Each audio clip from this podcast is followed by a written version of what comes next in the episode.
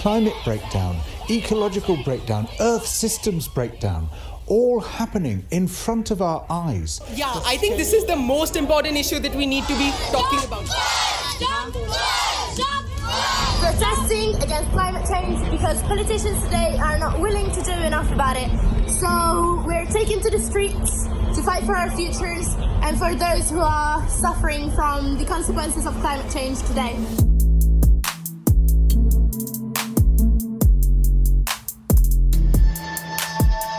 Počúvate druhý diel klima podcastu Deníka Zme. S klimatologom Jozefom Pechom sa rozprávame o tom, prečo sa z klimatickej zmeny stala kríza, aké je dôležité baviť sa o stupňoch a ešte viac o celkovej koncentrácii CO2, ktoré sú najsilnejšie dôkazy o tom, že oteplovanie spôsobujeme my sami a ako môže vyzerať planéta v roku 2050. Ja som Katarína Kozinková.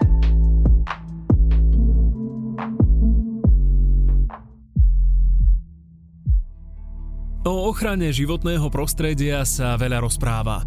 Recykluj, kompostuj, staň sa vegánom. Ale odvážnejšie ako len rozprávať je urobiť prvý krok. Chceme pomôcť odvážnym ľuďom urobiť ďalší krok pre zelenšie Slovensko. Záleží nám na prostredí, v ktorom žijeme. Preto podporíme projekty v oblasti ochrany biodiverzity a zelenej ekonomiky. Pretože aj malé plány môžu byť veľkolepé, keď sa plnia. Podcast o envirotémach vám prináša VUB banka.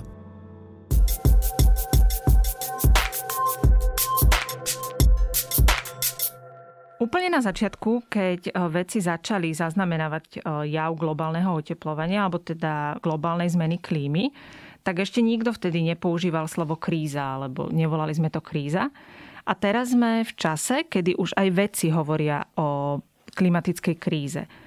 Kedy sa to stalo, že ten jav sme začali volať už klimatická kríza? No presne vám to asi nepoviem, kedy to časovo nastalo. Je celkom zjavné, že v posledné 2-3 roky existuje naozaj veľmi silné, hlavne mládežnícke hnutie, respektíve hnutie mladých ľudí, ktorí zrejme začali tak ako nasledovať Gretu Thunbergovú a začali počúvať, čo ona rozpráva a myslím, že ona bola jedna z tých prvých, ktorá tento termín použila.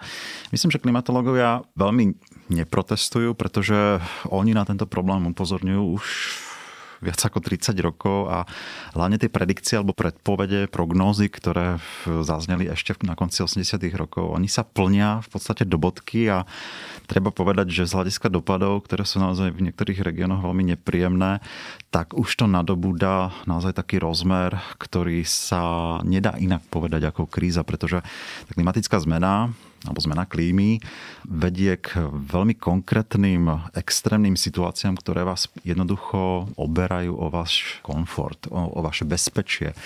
Áno a v mnohých regiónoch sa dokonca reťazí veľké množstvo nepredvídateľných situácií, ktoré naozaj sú kritické, či už sú to požiare, veľké sucha, rozsiahle sucha. A to vedie k takým tým nepriaznivým javom, ako je ohrozenie potravinovej bezpečnosti, ohrozenie v podstate bezpečnosti štátov. Keby sme mohli konkrétne menovať, klimatická zmena už viedla k rozpadu konkrétnych štátov a ich ohrozeniu. Takže toto už je niečo, čo by som možno ani nepovažoval za ten termín kríza, ale možno, že je to už niečo ako emergency, ako niečo také veľká núdza. Ano. Ale zase problém je v tom, že akademická obec, kým sa tam ustáli nejaký termín, trvá to niekoľko, možno aj 10 ročí a my sme mali naozaj posledných 40 rokov čo robiť, aby sme svetovej verejnosti opísali, čo to znamená vlastne zmena klímy. Ano. A teraz možno bude trvať ďalších niekoľko desaťročí, kým vysvetlíme, čo je to kríza. Takže možno, že by som nepreferoval, aby sme takto veľmi rýchlo menili túto terminológiu, ale zase na druhej strane musím pripustiť, že e, dnes sa už e, tá zmena deje tak rýchlo a tak viditeľne, že už veľmi nemusíme čo vysvetľovať. A možno aj táto terminológia sa veľmi rýchlo bude penetrovať do vedomia bežných ľudí, občanov. Takže vy, keď rozprávate, ten jav nazývate ako? Ja už to bez nejakých obštrukcií e, volám naozaj kríza, klimatická kríza. Poďme sa teraz porozprávať o stupňoch, lebo tie sú zásadné vlastne pre tú tému hovoria o nich jednak veci, keď dávajú na stôl vlastne tie tvrdé dáta a politici, ako keby všetko sa točilo okolo tých stupňov. A je to naozaj tak? Je tá klimatická kríza niečo, čo sa má točiť okolo stupňov? V podstate asi aj áno, ale zmena klímy nie je len o tom oteplovaní, je to predovšetkým práve o tých dopadoch a my by sme práve mali vysvetľovať to, čo v podstate konkrétne oteplenie, či už o 1, o 2 stupne Celzia, ako to napríklad popísal Mark Linas vo svojej knihe 6 stupňov, jednoducho vysvetľuje, čo sa môže stať pri jednotlivých e, stupňoch. A napríklad síce dnes, a to ešte asi budeme spomínať, v rámci tých globálnych dohovorov sa sleduje určitý cieľ, aby sme neprekročili povedzme dvojstupňové alebo 1,5 stupňové oteplenie celkové do konca tohto storočia. Ale otázka je, a to je na polemiku a na diskusiu, či by sme sa nemali držať napríklad nejakého iného indikátora, a to je napríklad celková koncentrácia oxidu uhličitá, alebo teda všeobecne skleníkových plynov. Dnes sme zhruba na 415 ppm čo je 415 častíc alebo molekúl na milión častíc celkového vzduchu. A ešte kedysi na prelobe 80 90 rokov známy americký klimatolog James Hansen prišiel s teóriou, ktorá sa momentálne úplne naplnila, že takouto bezpečnou eh, koncentráciou v atmosfére pre tento plyn CO2, oxid uhličitý, je 350 ppm. A to sme dosiahli okolo roku 1992 túto koncentráciu. No a VMO, čo je Svetová meteorologická organizácia, práve tento rok potvrdila, že to číslo je naozaj veľmi relevantné. A už sme ho prešvihli skoro o 60 ppm. Takže tu už, keby som prišiel na nejakú globálnu konferenciu, kde by boli politici, tak by som už s prepačením buchal po stole, pretože sme to naozaj z tohto hľadiska indikátora hej, prešli dosť, dosť výrazne a tých 60 ppm, toho sa tak veľmi rýchlo nezbavíme v tej atmosfére. Takže kým to poklesne na túto úroveň, môže to trvať niekoľko storočí. Hej, keby sme nechali plínuť napríklad fotosyntézu na planete a prirodzené záchyty.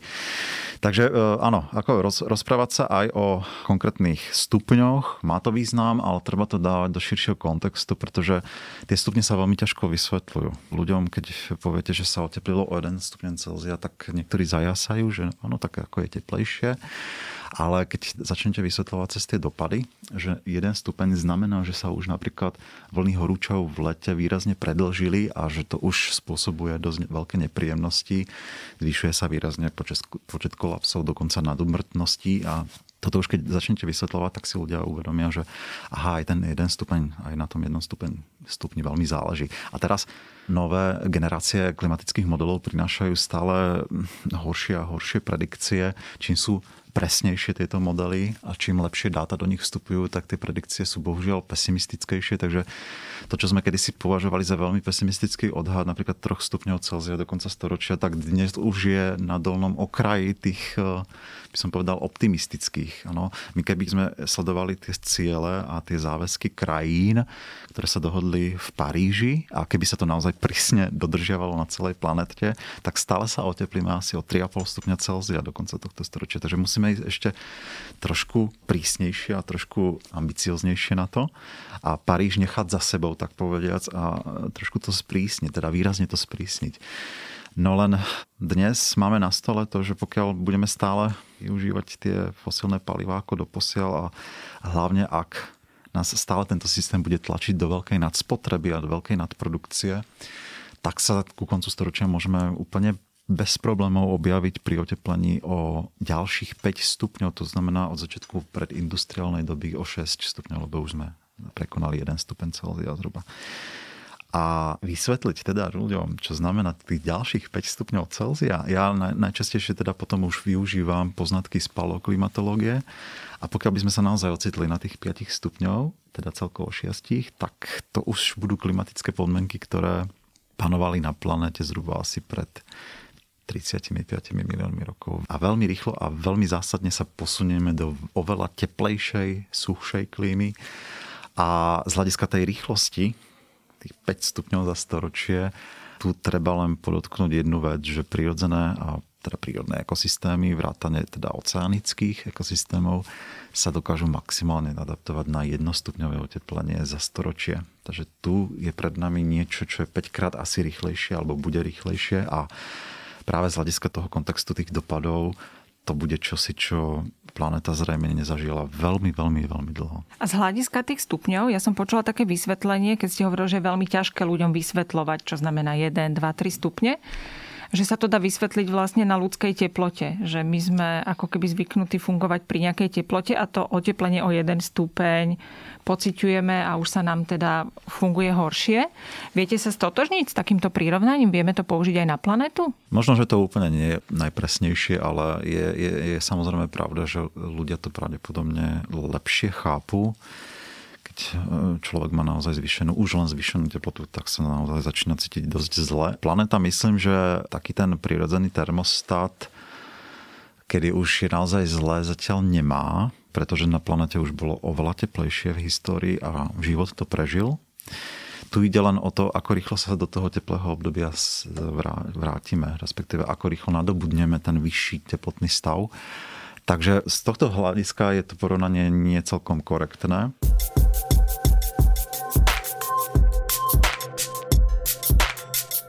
Už ste spomínali, že tých čísel je veľmi veľa. Ak by ste mali povedať nejaké také základné čísla, ktoré by dnes už moderný človek naozaj mal vedieť, čo znamenajú, tak aké sú to čísla a čo predstavujú? Jedno z tých čísel už som povedal, to je tá bezpečná hranica celkovej koncentrácie oxidu uhličitého, to je tých 350 ppm. Myslím, že toto číslo by malo byť, malo byť v každej reklame, keď to tak poviem.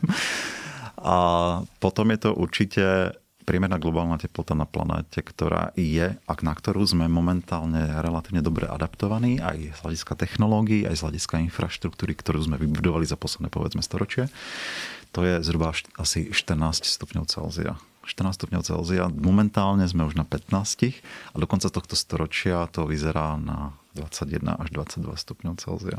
Tých 14 stupňov Celzia je v podstate hranica, na ktorú by sme sa opäť mali prinavrátiť, aby táto civilizácia dokázala zatiaľ fungovať v tom, by som povedal, nadstavení, ako sme fungovali do posiaľ. Samozrejme, keď si odmyslíme to prehnané alebo prešvihnuté teda využívanie fosílnych palív.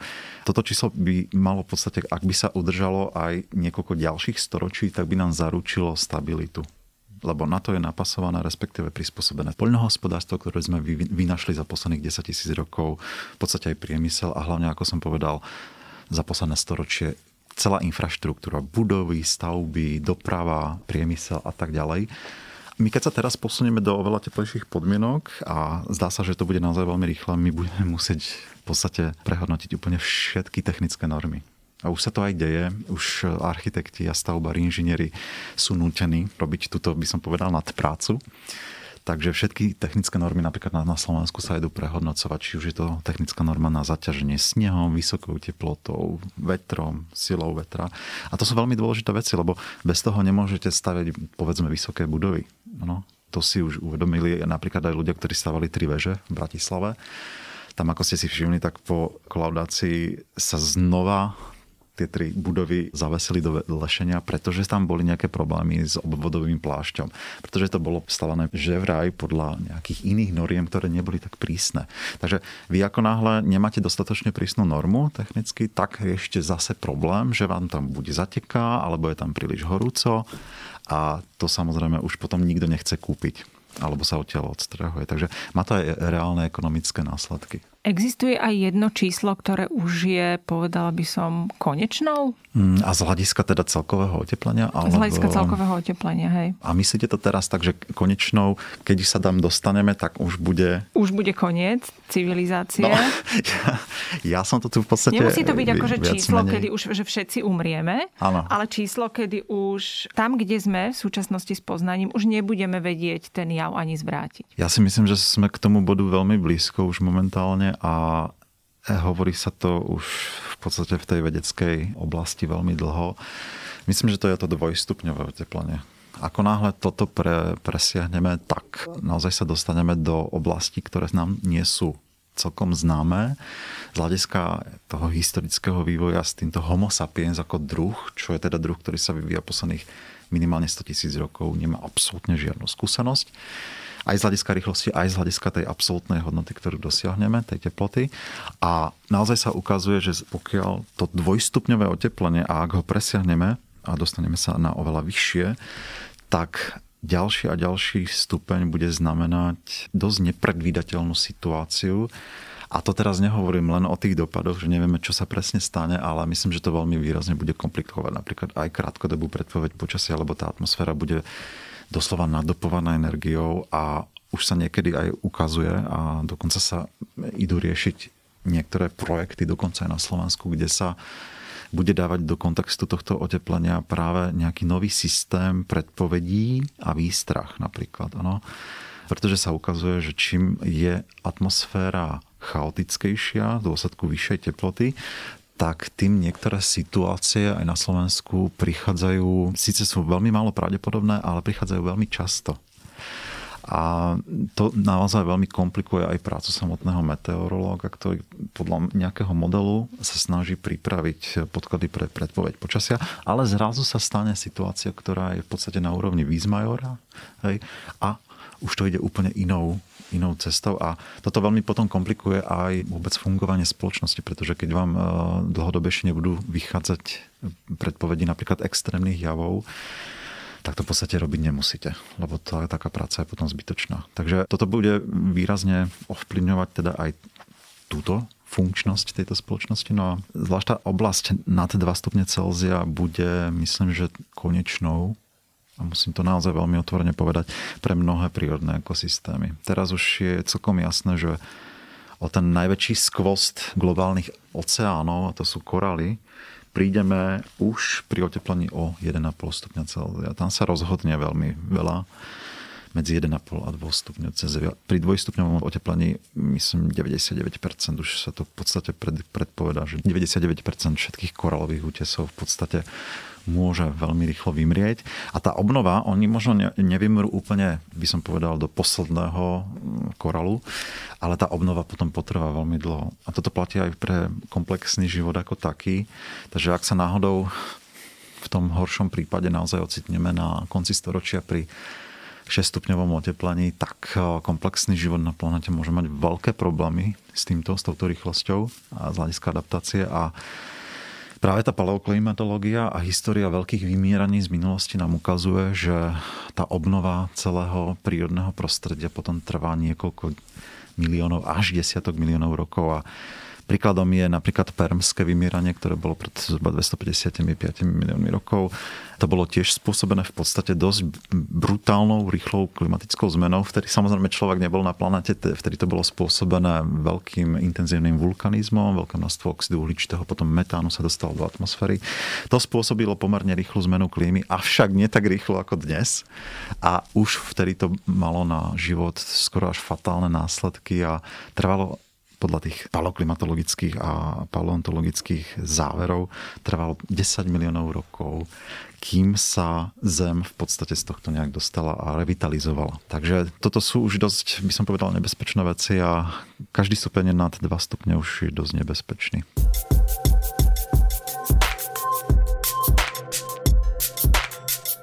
Ja sa vrátim ešte na začiatok, teda respektíve nejakých 30 rokov dozadu, kedy to globálne oteplovanie bolo vo fáze nejakej teórie a skôr sme tak zisťovali príčiny toho.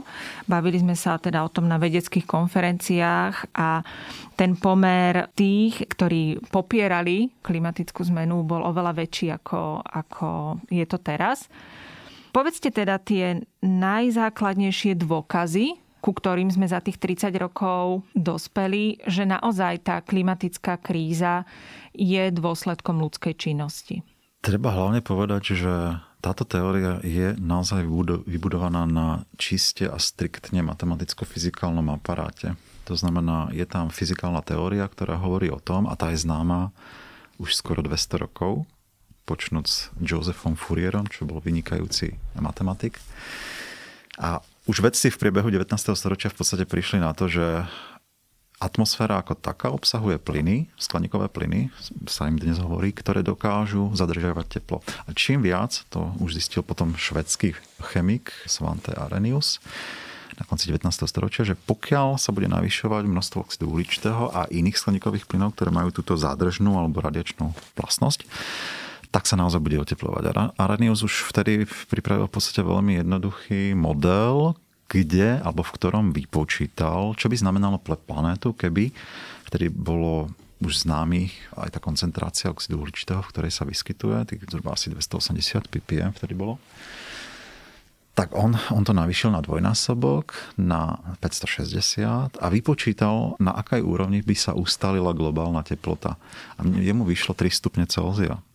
Keď sa pozrieme do súčasných zistení, jednak IPCC správ a jednak tých e, základných e, vedeckých poznatkov, tak zistujeme, že Arrhenius sa až tak veľmi nemilil, lebo práve táto hodnota celkového oteplenia pri dvojnásobnej koncentrácii tej prirodzenej úrovne CO2 teda tých 560, sa dnes pohybuje zhruba medzi hodnotami okolo 3,3-3,5. Takže on sa sekol v podstate len o pol stupňa Celzia.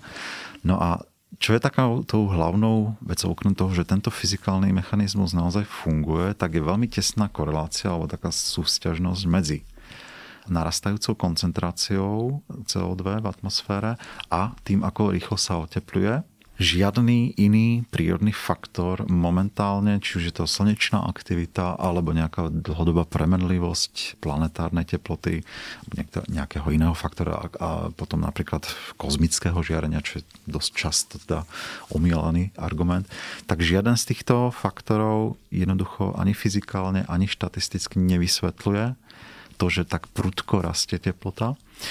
No a keby sme sa vrátili ešte k tým takým vysloveniem tvrdým dátam, ktoré pochádzajú či už zo Zeme, zo zemského povrchu alebo zo satelitov. Máme výhodu, že zhruba od konca 70. rokov máme k dispozícii dištančný monitoring globálnej teploty, pretože meteorológovia potrebovali pozrieť sa na tú planetu z hora, ako sa presúvajú napríklad hurikány, oblačnosť, ako v podstate sa mení charakter zemského povrchu. No a Súčasne tie meteorologické um, satelity dokázali merať aj globálnu teplotu vzduchu a zhruba od roku 1979 máme celý časový rad tohto globálneho odhadu prízemnej teploty a teploty oceánov. A zistuje sa teda, že jednak keď spriemerujete teplotu vzduchu hlavne teplotu vzduchu zo všetkých meteorologických staníc na svete a dáte ju do porovnania, do porovnania práve s týmto dištančným monitoringom. Krásne to sedí. No a tie satelity merajú ešte jednu vec a to je to, že a to je ten asi pre mňa aj najsilnejší dôkaz, ktorý sa momentálne dosť posilňuje. Tie satelity, oni merajú eh, teplotu v rôznych vrstiev atmosféry podľa toho, ako napríklad zadržiavajú niektoré skleníkové plyny túto teplotu, pretože oni absorbujú časť toho tepelného vyžarovania zemského povrchu a tam, kde ho absorbujú, tam ten satelit nevidí nič. Vidí ako čiernu by som povedal, dieru. Áno. Je, tam, je tam niečo, čo tam proste nie je. No a tieto pásy absorpčné sa stále rozširujú. To znamená, že atmosféra stále viac a viac pohlcuje teplo. Namiesto toho, aby ho vracala späť do kozmického priestoru, tak ho vracia na zemský povrch a ten sa teda všeobecne rýchlejšie otepluje. Takže tu je naozaj čiste fyzikálny dôkaz podporený tvrdými dátami, že tá absorpčná schopnosť, schopnosť atmosféry rastie a naozaj kumuluje veľké množstvo tepla, ktoré sa dokonca dá prepočítať aj na veľmi konkrétny príklad. Neviem vám teraz povedať, aký bol tepelný alebo energetický výkon hirošímskej bomby, ale momentálne to akumulovanie alebo tá rýchlosť akumulácie tepla, eh, či už oceánmi a atmosféry v dôsledku teda zosilneného skleníkového plynu je asi tak rýchly, že ekvivalentný ako keby za sekundu vybuchli 4 hirošínske bomby. Tak, taký je to energetický výkon a to je každú sekundu. Ano.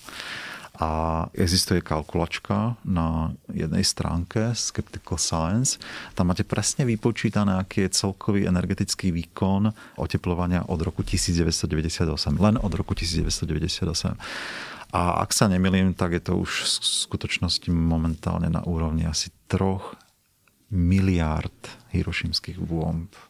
Teraz keby ste si predstavili, keby takáto, takéto bomby naozaj e, explodovali na planetu, tak ju roztrhajú pravdepodobne. Áno, 3, 3 miliardy bomb, to je neuveriteľ. A samozrejme tu pracujeme len s tým energetickým výkonom. Takže je to obrovské množstvo energie, ktoré sa akumuluje v planete a postupne sa potom uvoľňuje napríklad z oceánov, takže pri každom El Niñu máme veľmi výrazný nárast teploty vzduchu teda na celej planete. Napríklad v roku 2016 sme dokonca prvýkrát presiahli práve tú hranicu 1,5 stupňa Celzia vo februári 2016. A to bolo práve kvôli tomu, že tie oceány uvoľňujú to zhromaždené teplo práve pri takomto fenoméne. Vrátim sa ešte teda k tomu CO2. Vy ste spomínali tú silnú koreláciu medzi CO2 a teplotou a pokiaľ ide o tie emisie skleníkových plynov, tak tam ktoré ľudské činnosti sú také, ktoré k tomu prispievajú úplne najviac? Toto je veľmi dobrá otázka, pretože treba si uvedomiť a z tohto dôvodu existuje aj veľké množstvo takých tých metúcich informácií, že čo by sme mali v podstate robiť, aby sme tie emisie nejak výrazne zredukovali, tak úplne na prvom mieste je energetika. Produkcia energie, či už tej primárnej alebo elektrickej a energie teraz myslím teda aj v doprave Áno, takže um, vyslovene produkcia, spalovanie, spalovanie fosílnych palív, uhlia, ropy, zemného plynu, týchto by som povedal troch kľúčových momentálne fosílnych palív. Teraz e, len tak odbočím, e, momentálna koncepcia Európskej únie je dosiahnuť teda uhlíkovú neutralitu do roku 2050, možno aj skôr, ak sa bude dať. A hlavne si navyšila cieľ do roku 2030 o tých 65%. No len e, problém je v tom, že tu sa častokrát vedie diskusia o tom, že snažíme sa zbaviť uhlia, ktorý je asi najviac koncentrovaný zdroj uhlíka a ideme na ten ľahší zdroj a to je zemný plyn. A ten, ten momentálne asi zažíva vrchol využívania a pravdepodobne sa bude naozaj využívať aj v budúcnosti a nemyslím si, že toto je úplne tá najlepšia cesta, pretože nahradzujeme jeden fosilný zdroj druhým. To je naozaj dosť, dosť by som povedal, nie celkom vhodné. No po energetike je to sú tam potom samozrejme niektoré ďalšie priemyselné e, odvetvia, ako napríklad produkcia cementu. Už samotné pálenie vápna v podstate produkuje veľké množstvo oxidu uhličitého, lebo mm, samotný vápenec je tiež čistý kalcit, ktorý obsahuje tiež uhlík.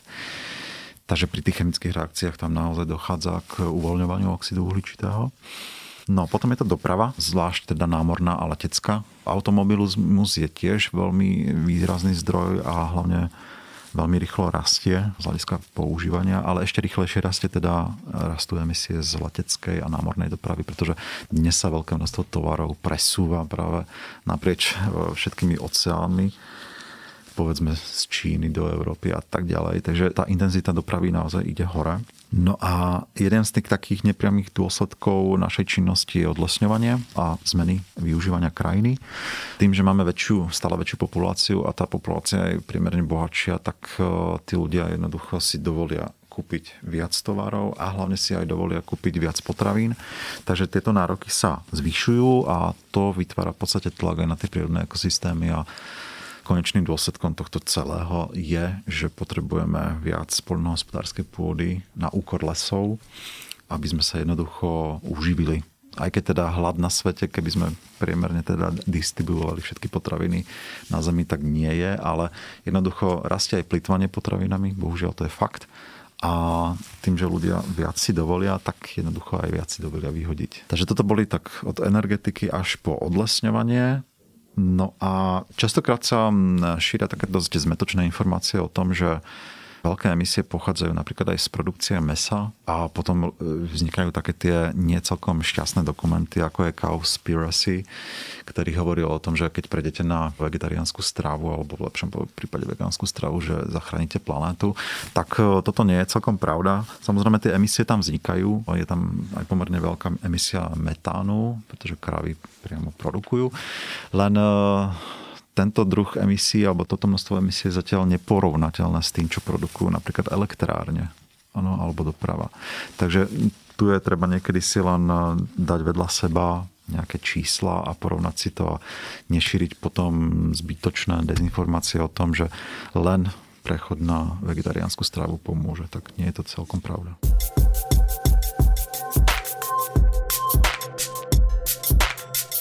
Rozprávali sme sa o konci storočia a o tých stupňoch, ktoré ste spomínali a tie sa vždycky vzťahujú k tomu roku 2000, 2100. Opýtam sa ale na rok 2050, ktorý tiež sa pomerne často spomína a toho sa pravdepodobne aj obidvaja dožijeme. Keď sa planéta bude oteplovať tempom, akým sa otepluje teraz, ako bude vyzerať rok 2050? No, to je zaujímavá otázka. Teraz e, sa pravdepodobne tá klimatická zmena, nechcem teda spomenúť nejaký konkrétny rok, ale momentálne sa už dostávame do takej etapy, kedy sa už môže naozaj stať čokoľvek aj s tou rýchlosťou a tie projekcie nám ukazujú, že možno už pred rokom 2050 tá rýchlosť oteplovania môže presiahnuť 1 stupeň na 15 rokov. Úplne v poriadku. Hej. To, toho sa asi pravdepodobne dožijeme a toto už budú naozaj veľmi nestabilné obdobia z hľadiska celkového oteplovania. Takže 2050 eh, rok, myslím, že ešte dlho, dlho pred ním, ak tie globálne dohody nepôjdu, tak ambiciózne, ako by sme si eh, vedeli predstaviť, tak eh, v roku 2050 bude už pravdepodobne nejakých 3 stupne Celzia v porovnaní s tým, čo sme tu mali kedysi v histórii. Takže zatiaľ, čo máme jeden stupeň za sebou, tak ešte o 2 stupne Celzia sa pravdepodobne globálne oteplí. A aby som teda mm, nerozprával o nejakých veľmi vzdialených oblastiach, ono samozrejme toto všetko prinesie asi ten najviac kritický fenomén a to bude globálna migrácia ľudí, pretože e, mnohé tropické oblasti planéty a myslím, že tohto sa dožijeme. To možno pravdepodobne nastane ešte dlho pred rokom 2050. Mnohé tropické oblasti, Latinská Amerika, zvlášť potom Afrika, Blízky východ, to budú, by som povedal, hotspoty tej zmeny klímy. Žije tu veľké množstvo ľudí, to sa počíta už na pár miliard. No a dokonca aj OSN, Svetová banka počítajú s tým, alebo očakávajú, že do roku 2050 môže migrovať sumárne viac ako 1,5 miliardy ľudí. Čo je obrovské číslo. Problém je v tom, že pre takto obrovské masy jednoducho na severnej pologuli v týchto súčasných podmienkach zatiaľ nie je miesto, oni by sa tam pravdepodobne neuživili. Jednak samozrejme, nechcem tu veľmi riešiť tú politickú stránku tohto problému. Videli sme, ako sme napríklad v Európe a v Spojených štátoch neochotní prijímať týchto utečencov, aj napriek tomu, že to potrebujú. Takže môže z tohto vzniknúť naozaj veľmi nepríjemný scenár a veľmi nepríjemná situácia kde teda tá konfrontácia toho chudobnejšieho a bohatšieho sveta môže ísť až do nejakého vojnového konfliktu. Keby sme sa napríklad vrátili na Slovensko, už dnes pri tom asi 1,5 až 2 stupňovom oteplení, ktoré sme zaznamenali na Slovensku za posledných 60 rokov, tak už sú tu fenomény, ktoré sú naozaj pre naše hospodárstvo veľmi nepríjemné, veľmi nechcené a to je predovšetkým sucho, ktoré v niektorých regiónoch už sa podstate prejavuje aj v nedostatku vody. Zatiaľ len dočasne, ale v budúcnosti môže prísť taký klimatický režim, ktorý bude skôr u nás pripomínať Stredomorie a Stredomorie skôr suchšie ako to vlhké. V budúcnosti môžu aj v Európe nastať situácie, kedy sucho môže postihnúť unblock celú Európu a otázkou je, ak Európska únia alebo iný, iný významný producent potravín bude takto zasiahnutý nejakým klimatickým extrémom a dlhodobou, povedzme, nedostupnosťou vodných zdrojov, odkiaľ budeme potom dovážať potraviny, pretože tá naša potravinová bezpečnosť je veľmi, by som povedal, ohrozená z tohto hľadiska. Hej. My si 55% potravín dovážame, 45% zhruba vyrobíme a tá stratégia štátu by mala byť v tomto veľmi jasná v kontexte klimatickej zmeny, že by sme tú potravinovú bezpečnosť mali navýšiť, aby sme boli pre jednoducho sebestační. A z hľadiska globálnych ekosystémov, ten rok 2050 je už taký, kedy nejaké ekosystémy zaniknú? Oni zanikajú už aj teraz. Už, už pri tom jednostupňovom oteplení a obávam sa, že do roku 2050 ešte uvidíme veľké veci z tohto hľadiska a veľmi negatívne. Veľmi ohrozenými, ako som už aj spomenul, sú e, morské ekosystémy, či už v tropoch alebo mimo nich. A veľmi ohrozená je celá tá ekosystémová štruktúra v Arktíde. To je veľmi cenný ekosystém, takže také známe druhy ako biely medveď, polárny medveď, rôzne druhy túleňov, ktoré sú veľmi závislé od tohto ekosystému, tak môžu už do roku 2050 naozaj vyvesiť bielú vlajku a jednoducho vyhynúť. Tropické pralesy, to isté. Ono, tie sú veľmi ohrozené. Nielen našou činnosťou a samotným odlesňovaním, ale napríklad samotná amazonská džungľa, najväčší podstate formát alebo ekosystém tohto druhu na Zemi tou klimatickou zmenou už dnes veľmi trpí. Pomaly sa tam vkráda takéto dlhodobé sucho a ten ekosystém je vyslovene závislý od dažďovej vody, práve preto sa aj volá dažďový prales.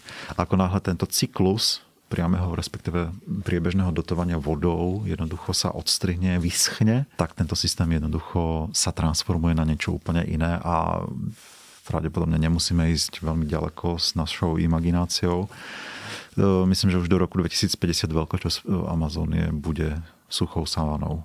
Ano, už to nebude ten, taký ten krásny, bohatý rajský prales, ale jednoducho to bude niečo také, ako vidíme na pláňach Afriky. Čím rýchlejšie bude to oteplovanie, tým rýchlejšie sa táto transformácia udeje. Pokiaľ ide o hladiny svetových oceánov, tam sa predpokladá, že stupnú o koľko? Toto je veľmi kontroverzná téma celej klimatológie, lebo stále sa na tom nedokážu dokonca ani experti veľmi zhodnúť tak ako akceleruje celé globálne oteplovanie a klimatická zmena, tak akceleruje aj narast hladiny oceánov a v podstate nie je rok, kedy by napríklad nejaké zásadné nové fakty neprišli z Grónska alebo z Antarktidy.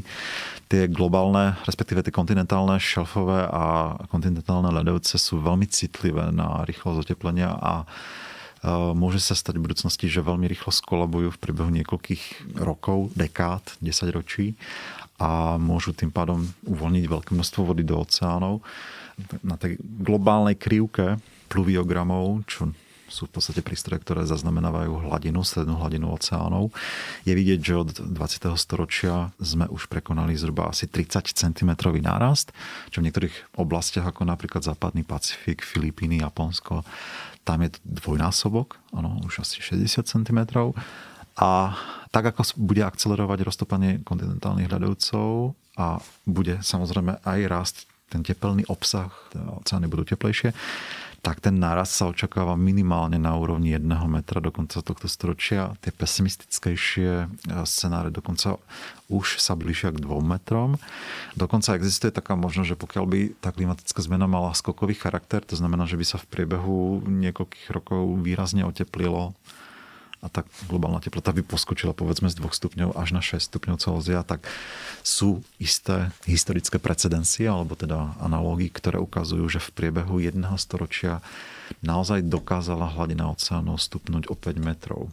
Samozrejme je to úplne krajný málo predstaviteľný extrémny scenár, ale tá paleoklimatológia toto objavila v minulosti. Takže pokiaľ by nedošlo k niečomu naozaj nepredvídateľnému a povedzme by sa vo veľmi krátkom čase doslova rozpadla napríklad západná Antarktida, ktorá v podstate celý ten blok obrovský, ktorý je v podstate ekvivalentný objemu Grónska, je v podstate uväznený alebo sedí na podloží, ktoré je pod hladinou oceánov a pokiaľ sa tam dostane tá teplá, teplá voda zo spodu, tak celá tá štruktúra môže veľmi rýchlo skolabovať. Tak pokiaľ by k tomuto došlo, k tomuto veľmi náhľadnému kolapsu západnej Antarktidy, tak sa môžu naozaj diať veľmi, veľmi rýchle zmeny. Prevyšujúce teda tie 2 metre. Pokiaľ ide o kvalitu života, tak celkovo, tak naozaj tá potravinová nedostatočnosť je tá najväčšia kríza, ktorej bude tá civilizácia vystavená? Myslím, že áno, lebo nie sme nejakí droidi alebo nejaké umelé bytosti, ktoré by nepotrebovali potraviny. Stále sme tu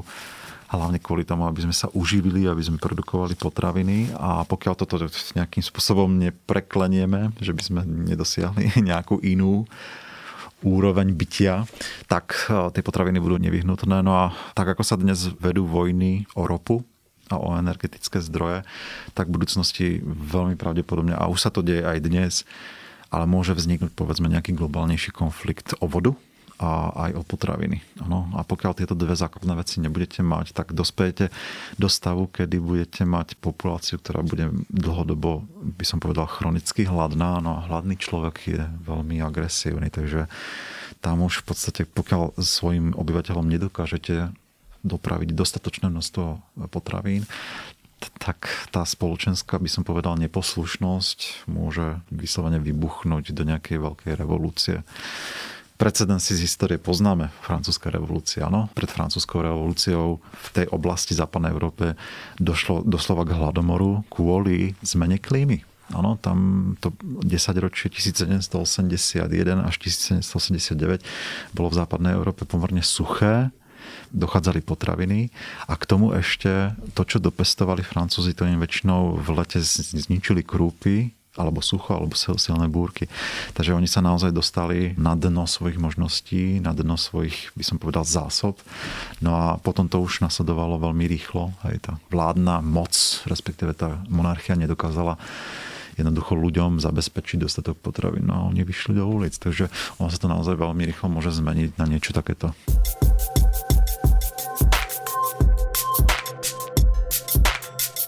Počúvajte vedcov, to je také slovné spojenie, ktoré už ku klimatickej kríze proste patrí. Vy ste vedec, tak povedzte, ako veľmi vás počúvame, ako veľmi vás počúvajú politici, kde vás už nepočúvajú a ako veľmi vás nepočúvajú? Tak mal som svojich predchodcov, ako bol napríklad pán profesor Lapín, niektorí ďalší vedci, oni mali pravdepodobne trošku väčší problém presvedčiť tú verejnosť, pretože v 90. rokoch to ešte samozrejme nikto neriešil, ani na politickej úrovni. Tie environmentálne aktivistické kruhy ešte len začínali vznikať a pokiaľ vznikali, tak riešili niečo iné, ako napríklad záťaže environmentálne odlesňovanie a tak ďalej. V 90. rokoch bol environmentálny problém číslo jedna oznova diera, čo už teraz samozrejme nie je až tak dôležité, ale stále je to problém.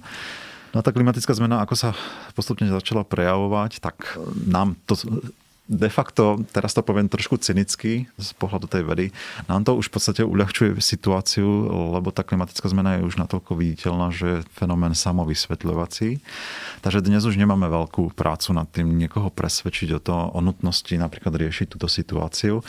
Aj keď je samozrejme pravda, že určité skupiny ľudí a možno zaujímavé skupiny zo strany biznisu si ešte neprajú veľmi rýchle riešenie tejto situácie. Povedal by som, že na Slovensku e, už politici a hlavne teda zastupcovia napríklad ministerstvo životného prostredia, napríklad aj pán súčasný teda minister Jan Budaj, alebo napríklad aj predchodcovia už tú klimatickú zmenu považovali za veľmi dôležitý problém a myslím, že sú otvorení veľmi k tomu, aby sme to riešili, aby sme to riešili čo najrychlejšie. Pani prezidentka je tiež k tomuto veľmi naklonená, čo je veľmi dobrá správa. Tá verejná mienka a mienka teda aj v oblasti teda politických, by som povedal, elít a politických predstaviteľov je už naklonená tomu, že jednoducho nemajú problém nás počúvať. Zatiaľ som sa nestretol s nejakým vyslovene útokom zo strany politikov, ktorí by túto situáciu nejak bagatelizovali dnes. Ano. V minulosti to bolo trošku inak, ano, ale to už je za nami a sme radi, že sme už v súčasnej situácii, aj keď teda z hľadiska teda tej viditeľnosti zmeny klímy už sa to dostáva do takých eh, obrátok, že ak si to už naozaj všetci všimnú, tak možno, že už bude neskoro. Uvidíme. Ak by ste to mali zasumarizovať, dáva vám niečo nádej, že to zvládneme? Ale áno, e, ja si myslím vyhlásenia o tom, že máme 12 rokov alebo 10 rokov, myslím, že to nie je celkom produktívne, pretože aj v roku 2030 10 rokov, ak by sme aj nič neurobili vyslovene v tom najextrémnejšom prípade, tak stále bude mať zmysel niečo robiť, pretože mali by sme sa držať takéto prístupu predbežnej opatrnosti a zase veriť aj v to, že aj napriek tomu, že v roku 2030, keby sa nič neudialo a tá klimatická zmena by sa ešte viac zviditeľnila a zrýchlila, tak ešte stále budeme mať čo zachraňovať aj keď možno už bude pre niektoré druhy na Zemi neskoro, možno aj pre nás, ale stále má zmysel niečo robiť, niečo konkrétne a asi by bolo veľmi kontraproduktívne a veľmi nešťastné, keby sme napríklad sa v tomto duchu po roku 2030 rozhodli, že no tak už hádžeme flinitu do žita a už, už to nemá zmysel. Myslím, že takto naladený nebudem ani v roku 2030. Určite máme, máme čo jednak naprávať, máme čo riešiť. A ja si myslím, že to najbližšie 10 ročie bude veľmi kľúčové. Predovšetkým očakávam, že tá klimatická zmena sa bude čoraz viac dostávať na popredné miesta jednak v médiách, ale hlavne sa systematicky riešiť, systematickejšie ako do, do, posiaľ, lebo už je k tomu naklonená v podstate aj tá politická moc. Už len otázka je, akú rýchlosť tých transformácií alebo tých zmien nastolíme. A v tomto zmysle môžeme byť možno celkom radi, že sme súčasťou toho väčšieho úskupenia ako je Európska únia, ktorá má relatívne celkom ambiciozne ciele, ale treba zase zvážiť, akou formou sa tie transformácie budú robiť, pretože nie všetko musí byť e, vyslovene dobré pre našu ekonomiku. Takže nádej stále mám, aj napriek tomu, že teda niekedy už e, tá energia trochu ubúda a človek občas podľahne aj takým tým mierne depresívnym náladám. Ja som vás poprosila ešte pred nahrávaním, či máte vy nejaké číslo alebo moment alebo nejaký fakt, ktorý pre vás reprezentuje klimatickú krízu. Prišli ste na niečo? Máte také niečo? Hmm, no ja by som sa vrátil opäť k tomu číslu 350. To je, myslím, číslo, ktoré rozhodne o mnohom a už len to, že by sme sa v podstate k tejto koncentrácii mali prinavrátiť, aby sme v podstate ten chod klimatickej zmeny ani nie, že stabilizovali, ale doslova zvrátili. Aj keď je to v dnešnom politickom systéme zatiaľ nereálne, ale toto je číslo, ktoré rozhodne o mnohých veciach v budúcnosti. Ano. A možno aj tie ciele ako dvojstupňové oteplenie, 1,5 stupňové oteplenie z tohto pohľadu nie sú až tak dôležité, aby sme sa ich držali silou mocou a mali by sme naozaj všetko urobiť preto, aby sme tú koncentráciu oxidu uhličitého, pretože vieme, že to je hlavná príčina, aby sme ju stabilizovali a prinavrátili do tej bezpečnej, ako sa ukazuje, že to je naozaj pravda.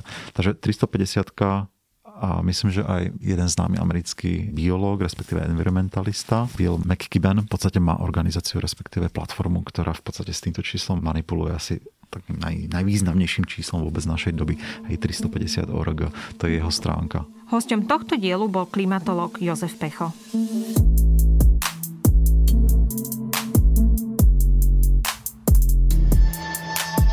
Počúvali ste Klíma podcast, dvojtyždenný podcast denníka ZME. Klíma podcast vychádza každú druhú stredu vo feede Dobrého rána.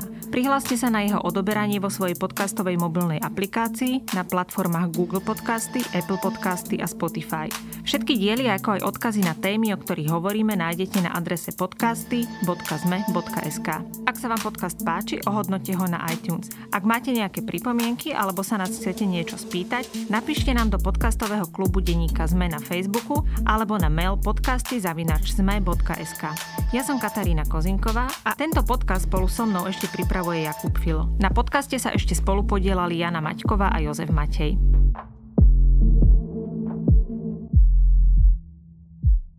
Podporujeme projekty v oblasti ochrany biodiverzity a cirkulárnej ekonomiky, pretože aj malé plány môžu byť veľkolepé, keď sa plnia. Podcast o envirotémach vám priniesla VUB banka.